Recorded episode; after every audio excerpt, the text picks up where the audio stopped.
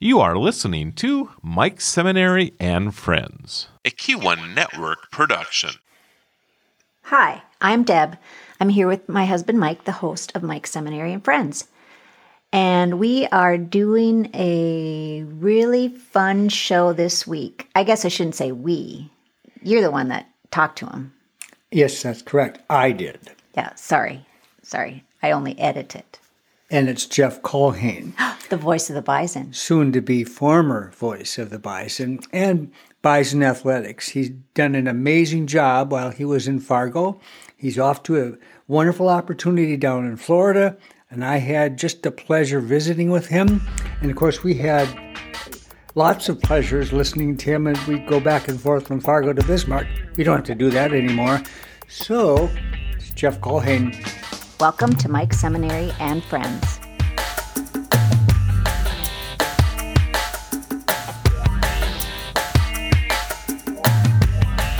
Well, for those of you that have been listening to me long enough, you know that in our family, being fans of NDSU and specifically Bison sports is a pretty big deal. It runs in the family. I won't even go through the whole list, but there's a lot of connections there. When you live in Bismarck and you go to virtually every home game, and you've had the luxury of leaving some of those games a little early because the score is sometimes in your favor, um, and you want to get home before it's real dark. You get to listen to Bison on the radio. That means you get to listen to Jeff Culhane, Phil Hansen, and then that whole crew. And they are something pretty special. So we've had the luxury of doing that for quite a while because the Bison, for uh, for all practical purposes, lead most of those games, and we get to leave a little early. So it is a great treat for me and a pleasure to have on Mike Seminary and Friends Jeff Culhane, not only the voice of the Bison, but he's also the program director at Bison 1660 in Fargo, which is a flagship station for NDSU athletics. And I'm a big fan. Jeff Culhane, welcome to Mike Seminary and Friends. It's great to see you. How are you? Hey, Mike. Thanks for having me on. I appreciate the kind words to start things off and fire up to be here. Thank you. Oh, well, I've been a big fan now. I think it's you're going into your seventh year. It doesn't. It doesn't. See, does it seem like seven to you? Because it doesn't to me. No, it doesn't. I mean, it's been it, we blinked and here we are. You know, year seven, and that even includes the the odd pandemic year and playing a spring college football season, which I hope, I think we all hope we never have to do again. And so, no, it's it has been um, one fun journey to say the least, and you know, one I'm I'm really honored to be a part of, and you know, being able to work with the the great people at NDSU, amazing coaches, administrators, student athletes. A lot of them I call friends, and obviously to work with a guy like Phil Hansen, whose football IQ is uh, unmatched, and uh, a guy like Cole Jurek as well on our sidelines, who does just an unbelievable job and was a great player in his own right. Uh, pretty special, and so I'm a lucky guy, and um, it's fun to to be able to to be a part of um, some great programs, NDSU football, basketball, and and baseball, and some of the others that don't get as much attention, Mike. That certainly deserve their their fair share and then some. It's it's really a special special place at NDSU in Fargo.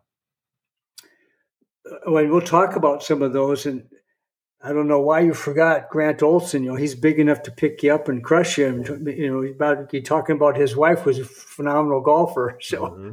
and golf was in our family too. Morgan Pressel is my brother-in-law's wife's niece, so we, we follow uh, Amy quite a bit. I, I, I've got to ask you this question right out of the chutes. So, Mitchell, South Dakota guy, home of that great corn palace. Do you still have people that kind of don't love you anymore because you're the voice of the bison, or they that's all water uh, over the bridge and they and they under the bridge and they love you anyway?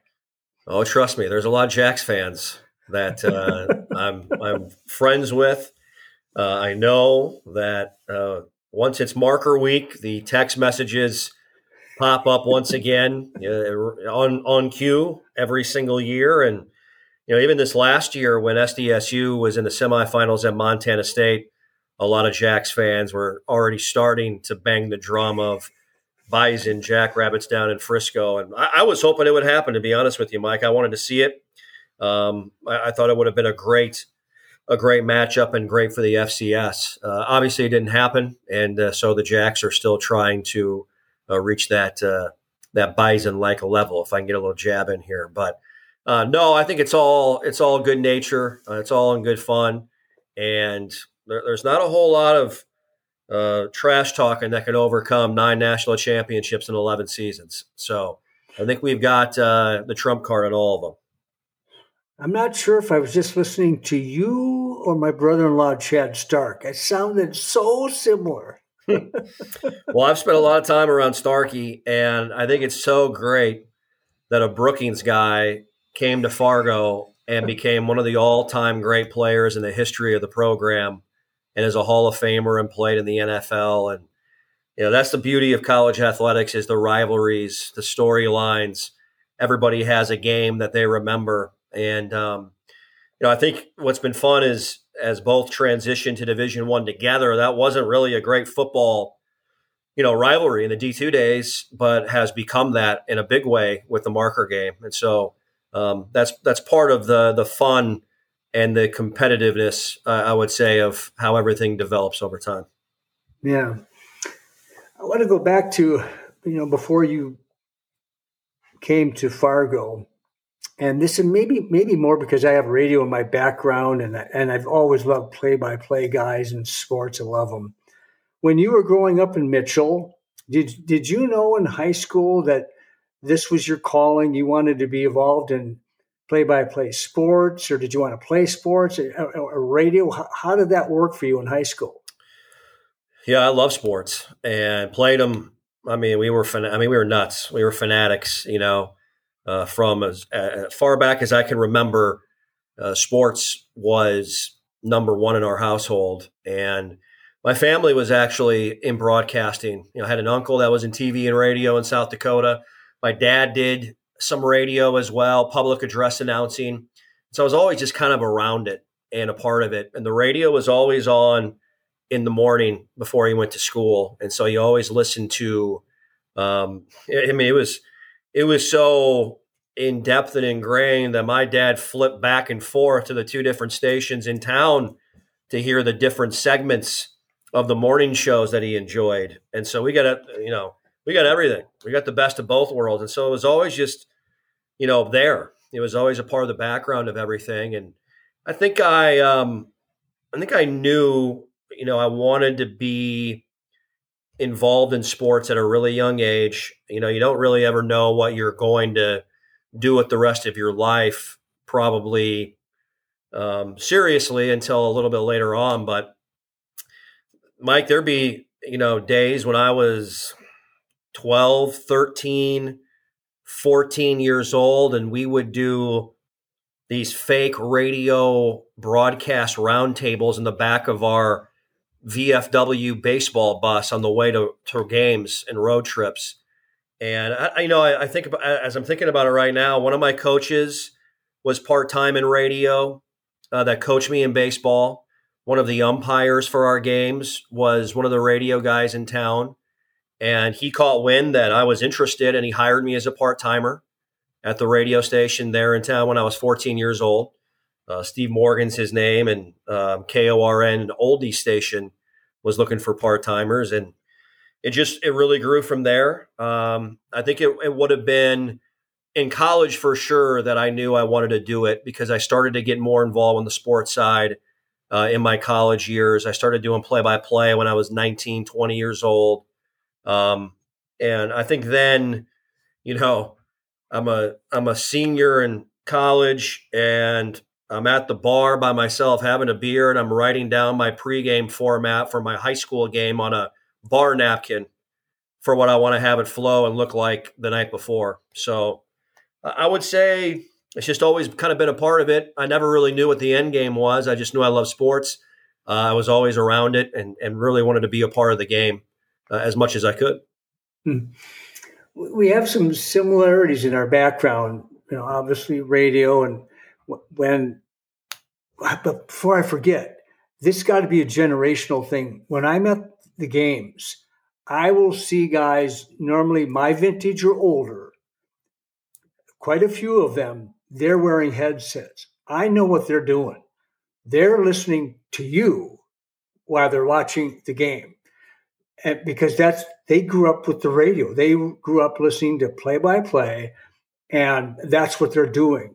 I don't see a lot of younger people doing that because maybe radio is just a little different. I'm not sure. It's not quite as part of your life uh, in, a, in a big way as it was for us. Um, but be that as it may, I see a lot of uh, folks listening to you while they're at the game. So I moved to Bismarck to run radio stations for a guy. This is a long time ago, Jeff. You probably weren't even alive.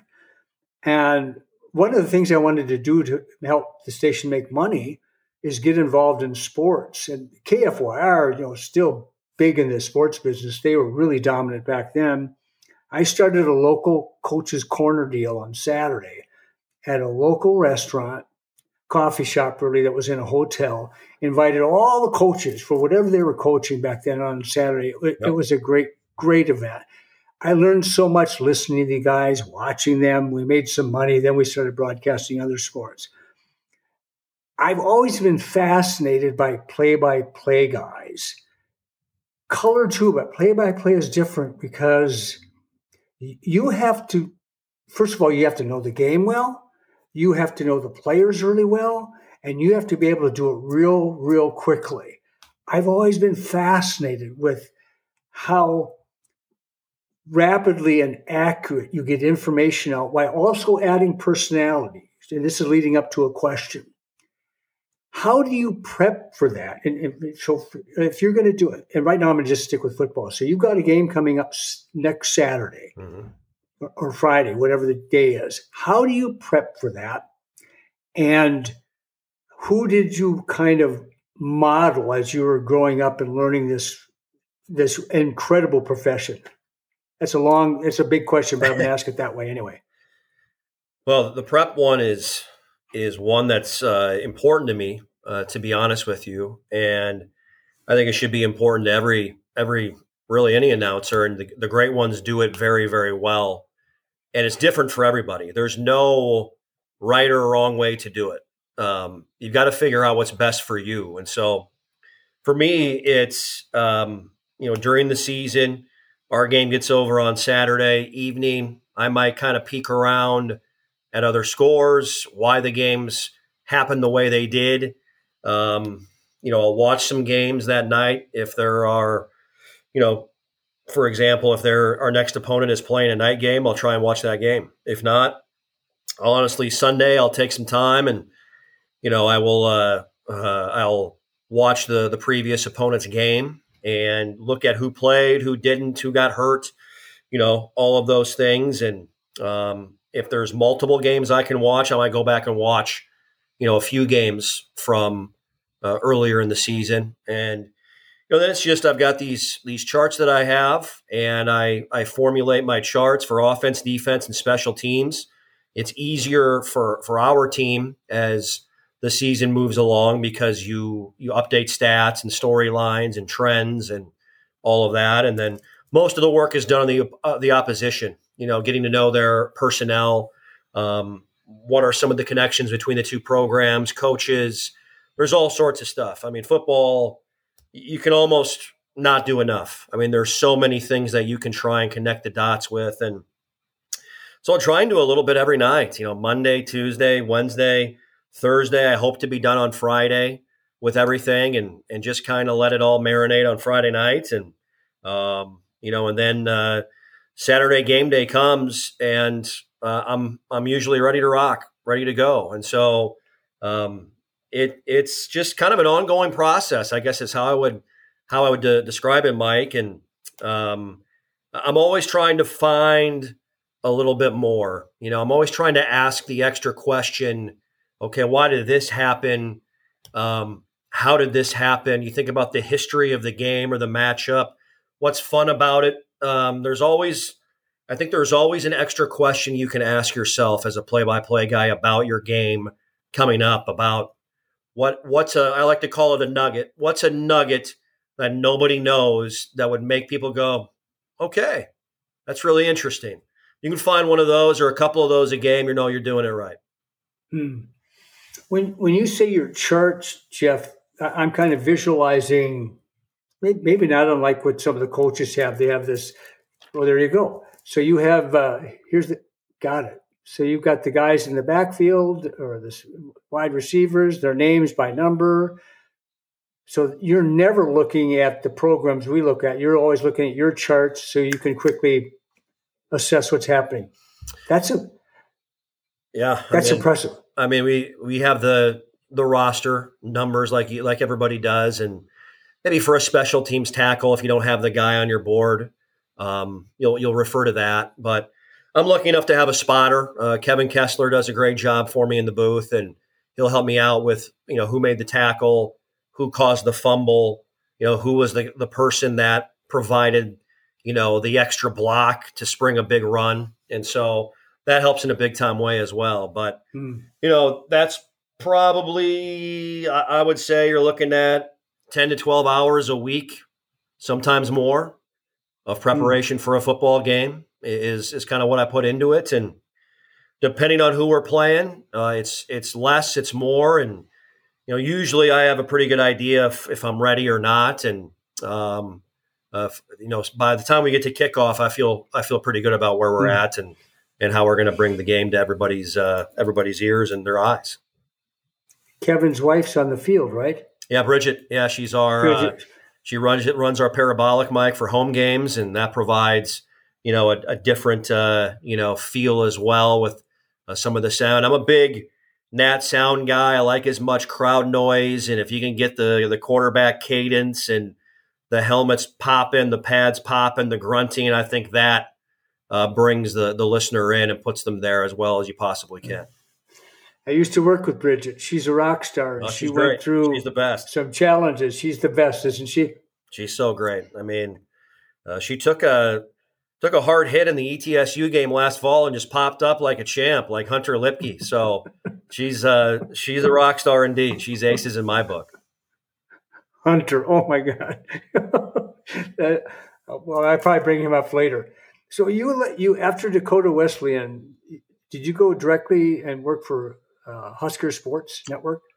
No, I had about two and a half years where I worked actually for the, my uncle I talked about earlier, Kevin Culhane uh, he owned radio stations in Yankton, South Dakota, and had the uh, broadcasting rights to USD back in the mid 2000s. And so yeah. when I got done with college, I went down to work for him. Uh, we had formal interviews and everything, even though it was family, right? And so um, it was a great first first experience, first job. I mean, talk about you know cutting your teeth in local radio, um, doing all the little things. I mean, doing everything right to uh, learn the business and uh, a lot of long hours. It wasn't an eight to five job or nine to five job by any means, but uh, those experiences really helped kind of get me ready for the next stops in Lincoln and, and out in Morgantown as well.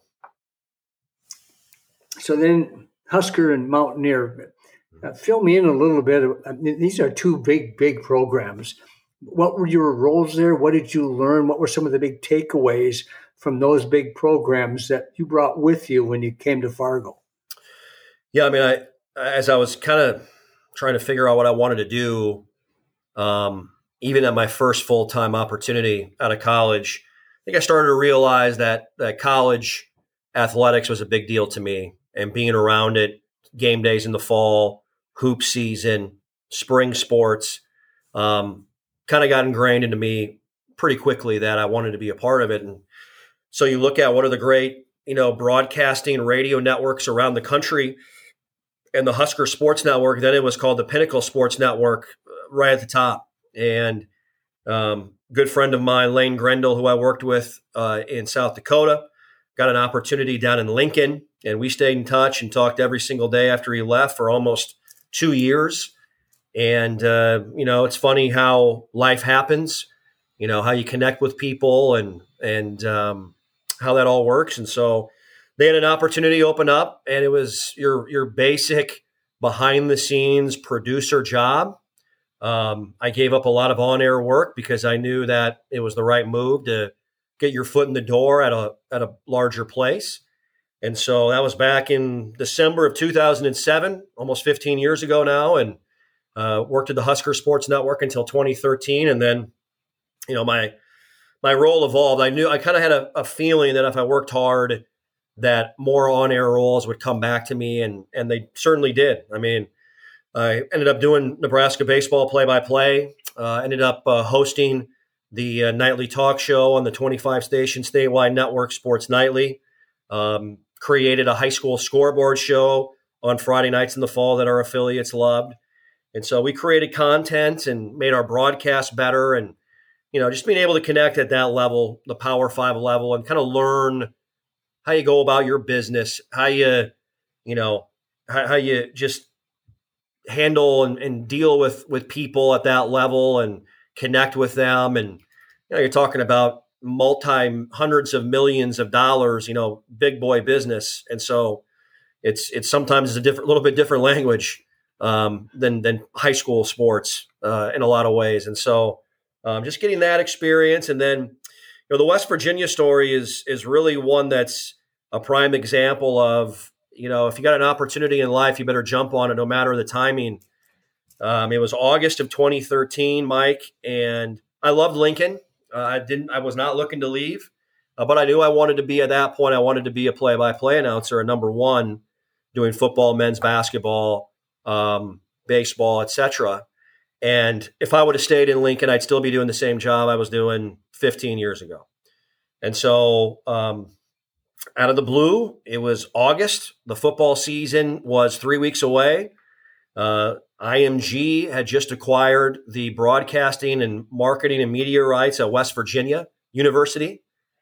And um, I had gotten to know, uh, become connected and, and uh, acquainted and now friends with uh, a person, a guy by the name of Chris Ferris, who started the broadcasting side of things with then ISP into IMG, and now it's essentially Learfield is what that company has um, molded into and merged into over the years. And Chris emailed me and said, "Hey, I need a I need a guy that can do a pregame show, postgame show, can do women's basketball play by play, baseball play by play, you know, knows how to connect with an athletic department." and um, kind of be a jack of all trades, Swiss Army knife guy. And it it was a role that I thought would lead to a, a step further in my career where uh, I move in a direction to be a number one guy eventually. And so uh, I literally drove to Morgantown the week of the first football game that we were going to broadcast. And so I got to Morgantown on a Monday. My first broadcast was on Saturday. And so I had to at least sound like I knew what I was talking about with West Virginia football in a matter of four or five days. And so it was a whirlwind and one that I'll never forget. And really, um, if you think you've been challenged, you, you haven't been. And there's all sorts of ways you can you can obviously be pushed. And that was a prime example for me in a big way. Before I forget, was Bo Pelini at Nebraska when you were there? Correct. Yes. In fact, Bo and I so came you- in at the same time. He was the head coach, uh, started in 2008. That was my first football season. He was hired in December of 2007. I was hired in December of 2007. So I sort of kind of merged with his, you know, his career at Nebraska, his coaching staff there. And um, yeah, I got an up close look of uh, what they did there over a number of years.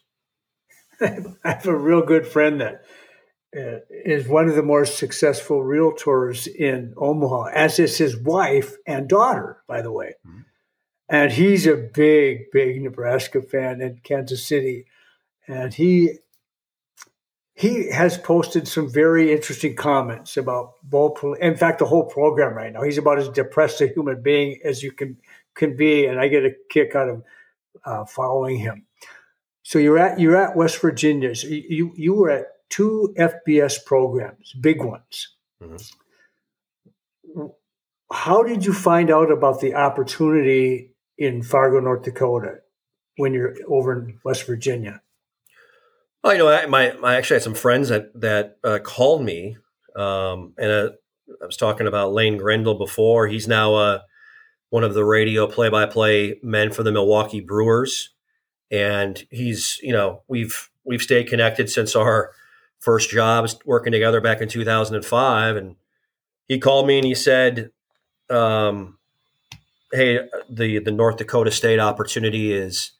is available. You know, Scotty obviously tragically passing away in early 2015, and so or 2016, excuse me.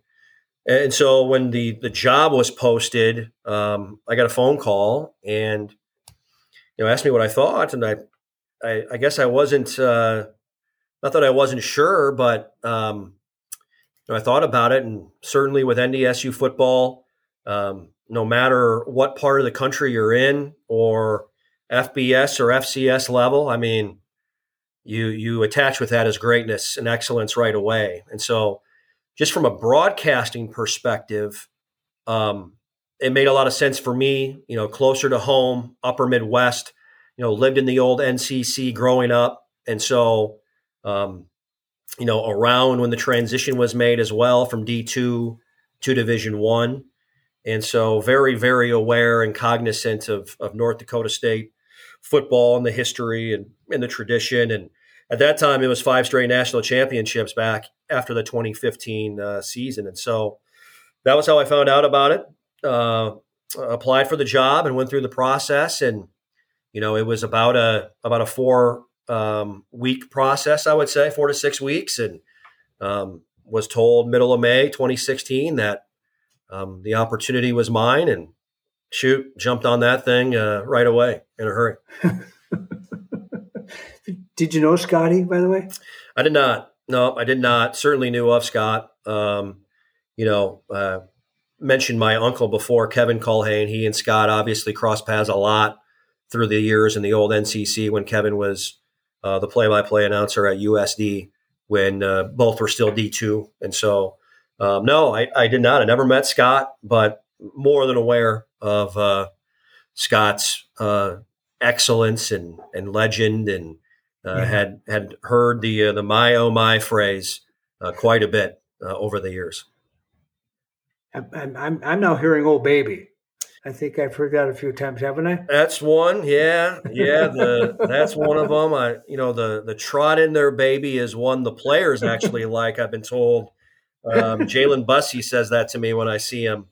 Um, he's been a guy that's been a trot in there baby guy on a 60 or 70 yard touchdown run. And so, um, you know, those were, you know, the, the trot in their baby one was pretty organic. Um, the O baby is really, I wouldn't even call it mine. I think there's just a lot of people that use it, you know, and eh, out of excitement. Um, I get a lot of the going back to the Iowa game from 2016, you know, the horns up, Hawkeyes down, final call. And people think that was the first time I did that. It's actually not true. I, I did say that in the first two games that season, which were also great games with Charleston Southern and with Eastern Washington in 2016. So, but that was that was the time, you know, that got sprayed all over Sports Center and ESPN radio for about 24 hours. And I think Dan Patrick picked it up and Colin Cowherd picked it up. And so uh, it kind of took off from there uh, here.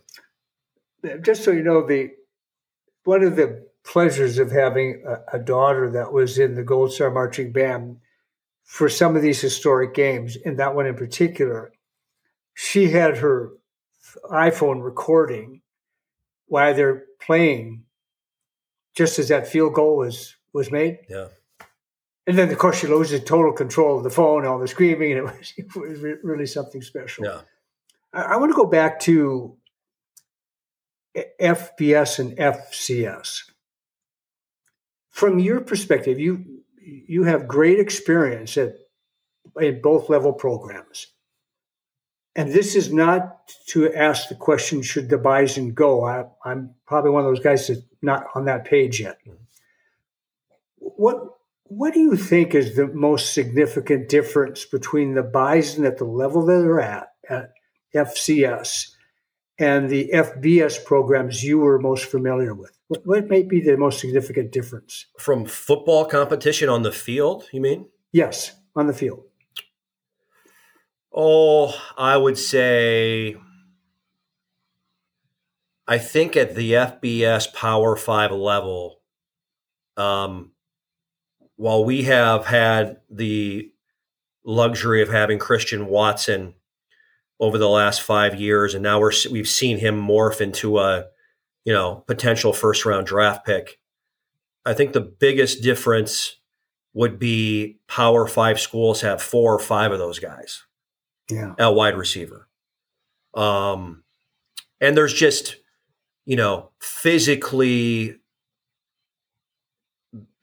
bigger, faster. Not everywhere, not everywhere, but um, depending on who you're looking at. I mean, the Alabamas, the Georgias.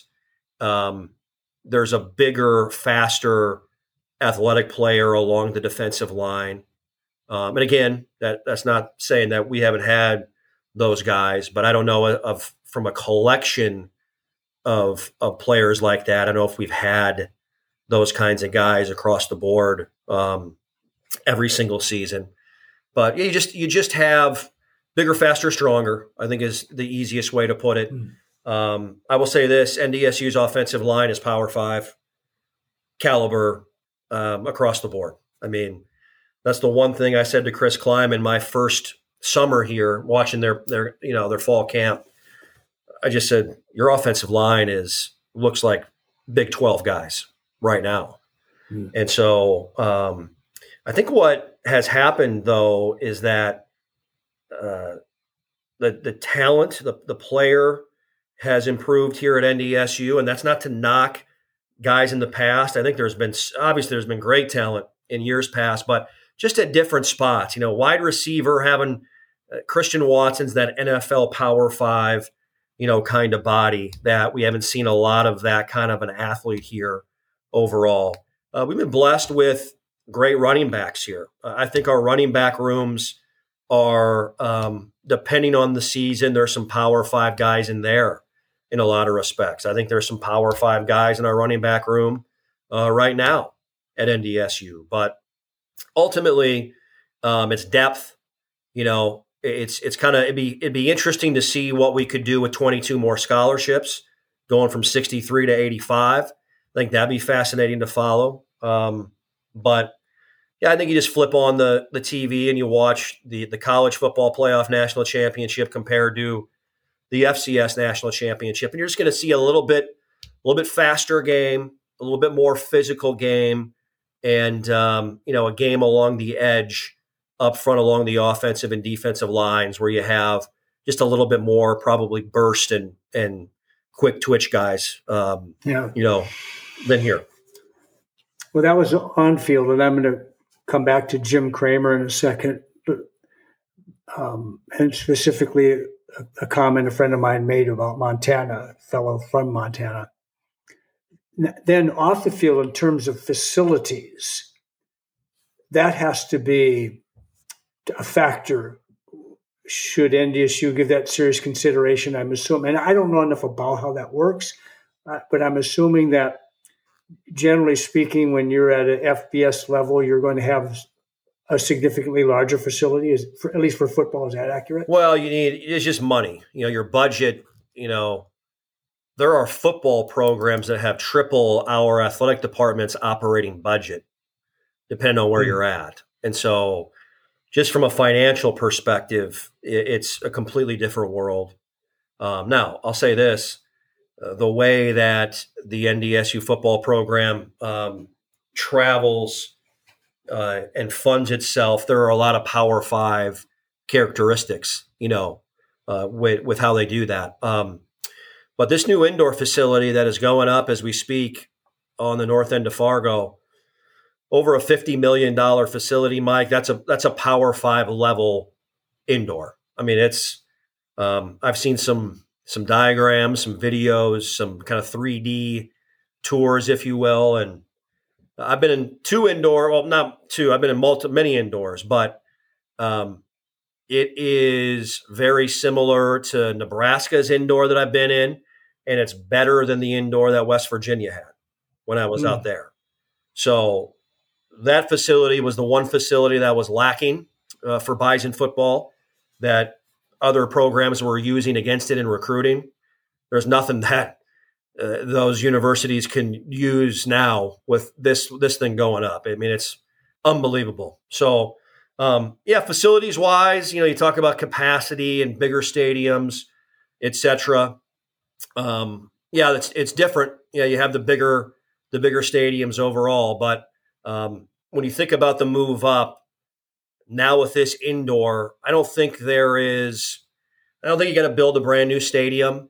Uh, I don't think you need to, you know, create this 30, 40,000 seat facility for NDSU football. I think you can do some things to the Fargo Dome down the road to, you know, renovate it and modernize it a little bit when that time comes. But, you know, in the grand scheme of things, uh, I think you can do what uh, you need to do with the football only move to the FBS, and uh, you have what you need in place from a facility mm-hmm. standpoint for the most part. I want to go back to Jim Kramer, uh, a friend of mine who wanted to put some money on that game uh, in Frisco last uh, January. Was curious afterwards. He said he called me up. He said, "Mike, yeah, we lost our quarterback, but I don't think it was going to make a real big difference." your your offensive and defensive line absolutely had their way with us. They, they were like NFL type guys, and he asked me, um, and they're always kind of like that. How, how, do you do that with the changing of coaches? And I said, well, there's this guy named Jim Kramer. This he's not the only reason, but in terms of the last 10, 11 years, he's the common thread yeah. between strength and conditioning, and he takes he's he's one of the guys and um, he he's one of the best. I mean, I yeah. you know, there's there's really no other way to put it. Um, he belongs in the conversation, and I don't know the strength world or the the people in it. You know, I know some of the names, but um, Jim Kramer has developed this blueprint for how we want to play football here. That is so it's so uncanny how it aligns with the style of play and the I mean, Mike, he's he's a huge piece in recruiting as well because he can look at body types and tell our coaches, yes, we can put 30, 40 pounds on that kid.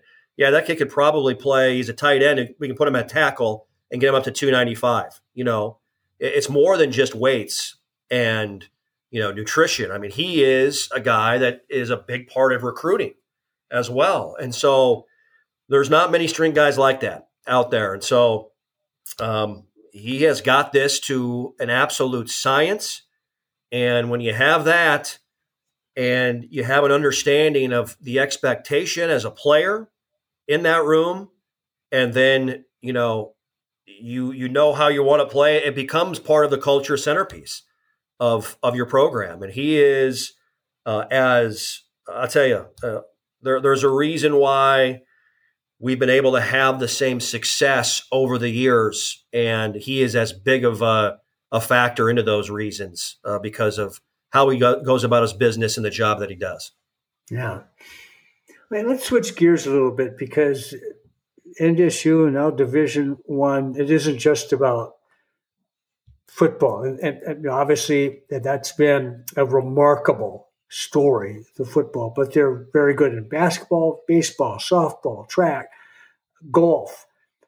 As as you are now in Fargo for seven years, is there any program that has kind of a weakness? I, I don't see it. They're they're good in everything. I, I don't. No, I mean, I think every the expectation is excellence at NDSU. And that doesn't mean every program has had championship seasons every single year, but um, each program has their own kind of this is how we do things. They have their own process, if you will. I think there's a lot of um, exchanging of ideas from coaches within the department. They lean on each other and and pick each other's brains on, hey, you know, we've tried this. What do you think about this? You know, what do you guys do? And so I think that's pretty special and, and pretty important. There's obviously a ton of support administratively from Matt Larsen, Todd Phelps, the entire staff that you, you don't see behind the scenes, right? I mean, it's a big family, it's a big operation, and so you know, and and President Dean Bresciani has been someone that has also um, supported as much as he could. And that's very, very influential as well. And now we have a new president coming in from Kansas, and I'm, I'm looking forward to seeing what uh, his stamp will be with athletics down the road. So um, it's, again, special place to be, Mike. And I think when you're here, too, you have to find your niche a little bit because we're you know, it's north of normal, right? I mean, we're we're getting three, four feet of snow in April. Like it's just it's just a little bit different. But um, every coach always says in recruiting, you just got to come here. You just gotta you gotta get here to understand. And I think every coach that says, look, if I can get said student athlete, male or female, in the building, um, we feel pretty good about what they'll, you know, what we have to offer them. And I think that is also uh, pretty cool when you think about it. Wait, now just a minute. How much snow did you get the past week? We didn't get any. We're lucky. You, well, guys got smacked. I'm looking out the window, and they're just finishing yeah. the gondola lift that I had contracted, so I can charge seventy five bucks a head for ski pass. There's not much snow out there. Yeah, how you guys? I tell you, um, we were thinking of you uh, in a big time way. We got lucky. We got really lucky in Fargo, big time. Well, that changes for us uh, coming up. We are building a home in West Fargo, and so I'm going to have to be one of those guys that's not wearing a headset in, in, in the dome to, Appreciate listen to you guys. Love it. It, it. That'll happen. I'm curious about this, Jeff, and it, this this shouldn't have surprised me at all. I guess it doesn't. As I listen to you during games and I listen to your prep and the, that this radio background, I just get it because – radio is different than almost any other form of presentation when it comes to the ability to tell stories and be colorful and be excited and deliver information about sports. It's where so many great people have cut their teeth, and that's what you did. I'm curious what your sense is, because uh, one of the things I'm seeing now, especially in smaller communities, they're taking advantage of streaming capabilities where there, there isn't a, a, radio station anymore in their town and there isn't a TV station close. So young kids at the high school, they're putting their own deal together. They're streaming it out there and they have a worldwide audience. Are, are you seeing some, if you have the time to do that, are you seeing some of this play out in front of you and seeing some talent from these small towns? No doubt. Yeah, there's no doubt. I mean, I think here locally, a lot of the high schools, to your point, have have created their own broadcast of of their games and kind of taking it on on themselves. And that's that's the beauty of uh, of the internet, social media. Um, you you don't have to have this, you know, um, I guess I would call it big organizational structure to have a voice in media right now. I mean, um, Facebook Live, uh, if you can, there's all sorts of different services as well, where whether it's uh, you know a, a, an audio stream, a video stream, um, it, it, wasn't. It's not like it used to be, I guess, uh, in in you know decades past, and so I think that's created a lot of opportunities for people. It's allowed people to you know young men young women to, to get involved more than maybe they would have before and kind of you know, cut their teeth on their own per se and take it upon themselves to organize some of this stuff. And I think it's great. Yeah, I've seen it and um, have been able to kind of, you know, tune in from from time to time. And you see it on a lot of these college broadcasts as well. That get the ESPN Plus platform, seeing these uh, uh, young uh, students be able to do this. And so I think it's fantastic. I think it's very fun to mm-hmm. follow and wish I would have had more of that when yeah. I was growing up. How, how do you see the uh, presence of the portal, uh, transfer portal, and um, the now the ability for players uh, to market themselves, uh, earn an income, and etc. How do you see those two things, if if any significant change? How do you see it changing the game? Well, I think it already has. Um, you know, college basketball dealt with the graduate transfer uh, five, six years ago, and that was like, whoa, wow, look at this. We can have somebody, you know, come play for you for one year without penalty. That's unbelievable. Um, and then football got involved in that a little bit, and um, you know, it, it, really has changed things, and it, it's not going back to what it was. I think everybody is trying to catch up. And I think we need to have some form of leadership kind of guide us a little bit. Um, and I think guide student athletes about the transfer portal as well. I don't I don't know if we've educated our young people enough on this. And I'm not saying that it's a coach's fault. That's not the case.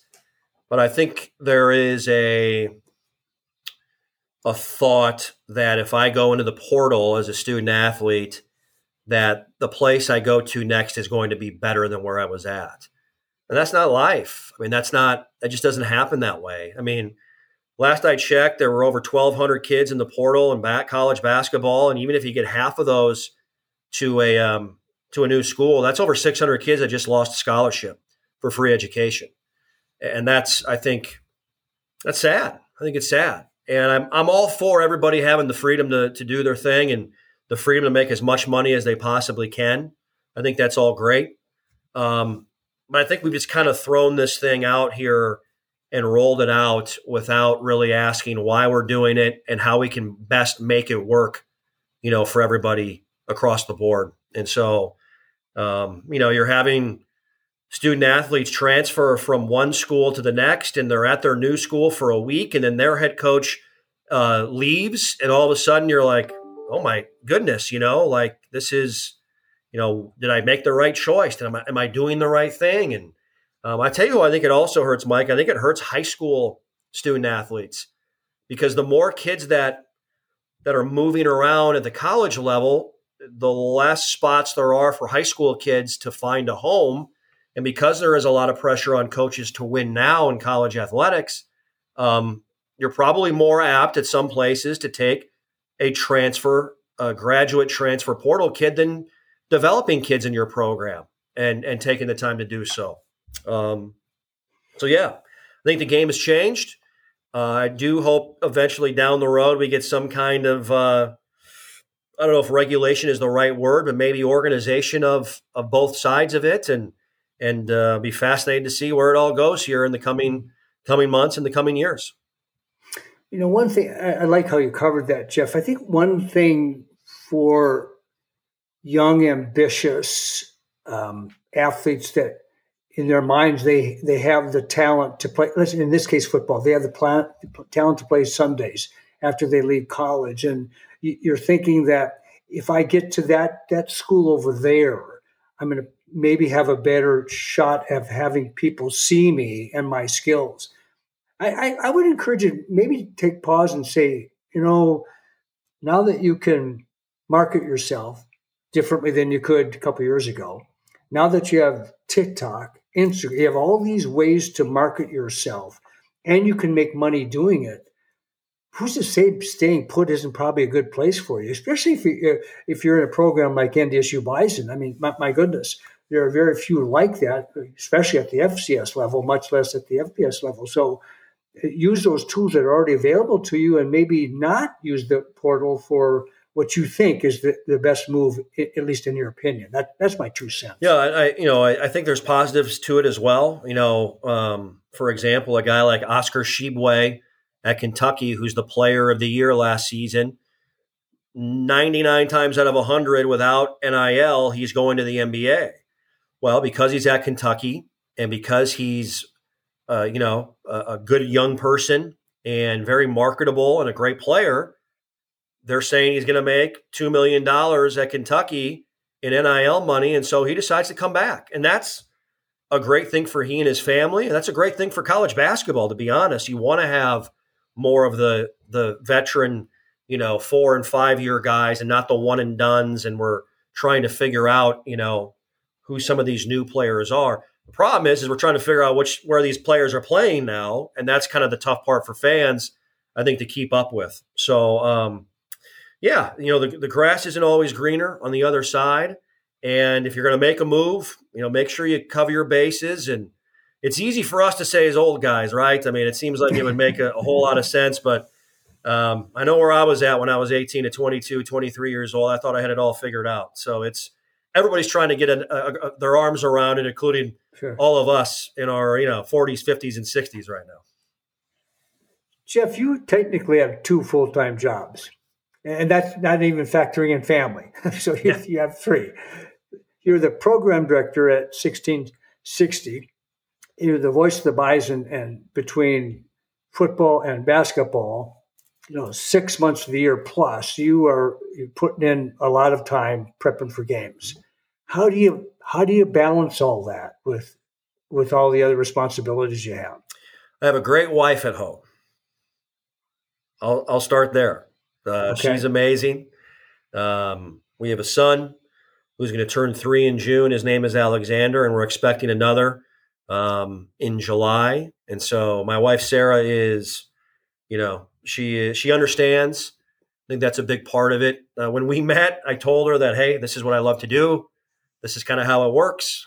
If you're not in with that, you know, that's okay. And so we had that conversation very early on in our relationship, and uh, she has been just unbelievable, so supportive of of this and of my career. So that that's where it starts. Number one, I mean, 110 percent. Um, and so when you have that, and and you know a home life where um, you have someone in your corner that can understand your passions and your dreams and all of those things, it you know it kind of makes it a team thing. You know, you kind of do it. You're you're doing it for them. You're doing it for your parents, her parents. You know, um, and and your entire family and and so and the other part is you know i think when you get into something like this there is a respect that you have to have for people that have done it before you and respect that you have to have for the men and women that are doing it now you know and kind of a responsibility in a lot of ways and so uh, there's no tougher critic of me than me. I'm probably, you know, growing up, I was the, the kid that was probably the, the sore loser that every, every, you know, the parents looked at and said, what's wrong with that kid? Right. And so, um, I think it kind of starts with, with all that, you know, a combination of all those things in my mind. And, you know, if you're going to do it, you got to do it the right way and you got to keep getting better at it and you got to keep doing it uh, the way it's supposed to be done. And so I, you know, for everybody, it's different. I only know, you know, one way how to do it, and and that is, you know, for me, it's worked uh, so far. And uh, you got to be organized. I won't show you my office. I'm not the most clean guy, I would say, but I know where everything's at, and I know where it needs to go. And and, and you got to have great people around you. We got a great staff here. I mean, you know, Keith Brake, Andy Rickoff at Bison 1660 have been just huge for me, making my life easier, and so many others uh, around our building. We've got great local ownership uh, as well that really provides us with everything we need. So it's not just you know it's it's truly a collection of people that make it work, that make it go. Yeah. Well, by the way, congratulations on the upcoming new arrival and Alexander and the dog Pepper and your bride Sarah. Appreciate you, Sarah, for uh, being willing to share Jeff with us so much because I, I I'm going to assume I know somewhat about what that's like because um, when you have two full time jobs, you got you, you, got a lot of uh, responsibilities. What's the one thing we should know about Jeff Culhane, Jeff, that we might not know about you? Um, a good question. I don't know. I mean, I, I'm probably, as I'm thinking about this, probably more of an emotional person than I than I show, that I lead on. Um, you know, just guy that loves movies, you know, watching a movie with his family or his son.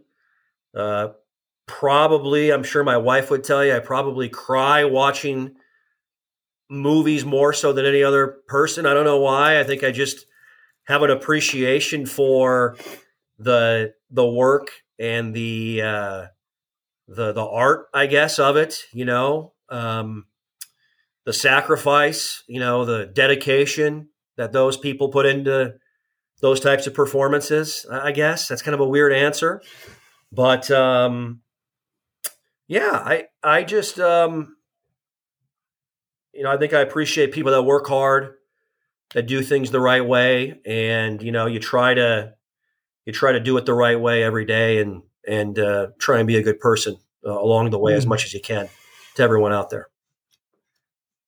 Jeff, I still cry when I watch Rudy I still cry when I watch Field of Dreams. Yeah. By, by the way, have you seen 12 Mighty Orphans? I have not seen 12 Mighty Orphans, no. You have got to watch that movie. You, you will learn something about football, Yeah. and this is based on actual facts. Okay. You will learn something about football. You get so that's how that happened, and you'll cry. Okay. It, it is really it's all about football and orphan kids. Yeah. Jeff, thanks so much for for two things. One, not holding it against me that my daughter was part of the Gold Star Marching Band that gave you a wonderful welcome to the city of Fargo just a few years ago, Oh, early yeah. in the morning with uh, you know some music. Appreciate that. It's one of the all time great pranks in the history of pranks. Chris Hansen, shout out to my guy here. That was that was unbelievable. I'm glad she was there. Yeah.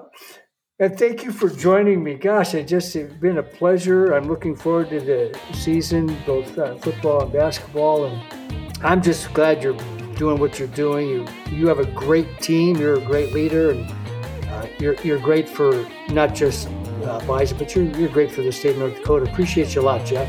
Thank you, Mike. It was great talking to you, and uh, have me back on anytime. I'd love to be back. All right, thanks.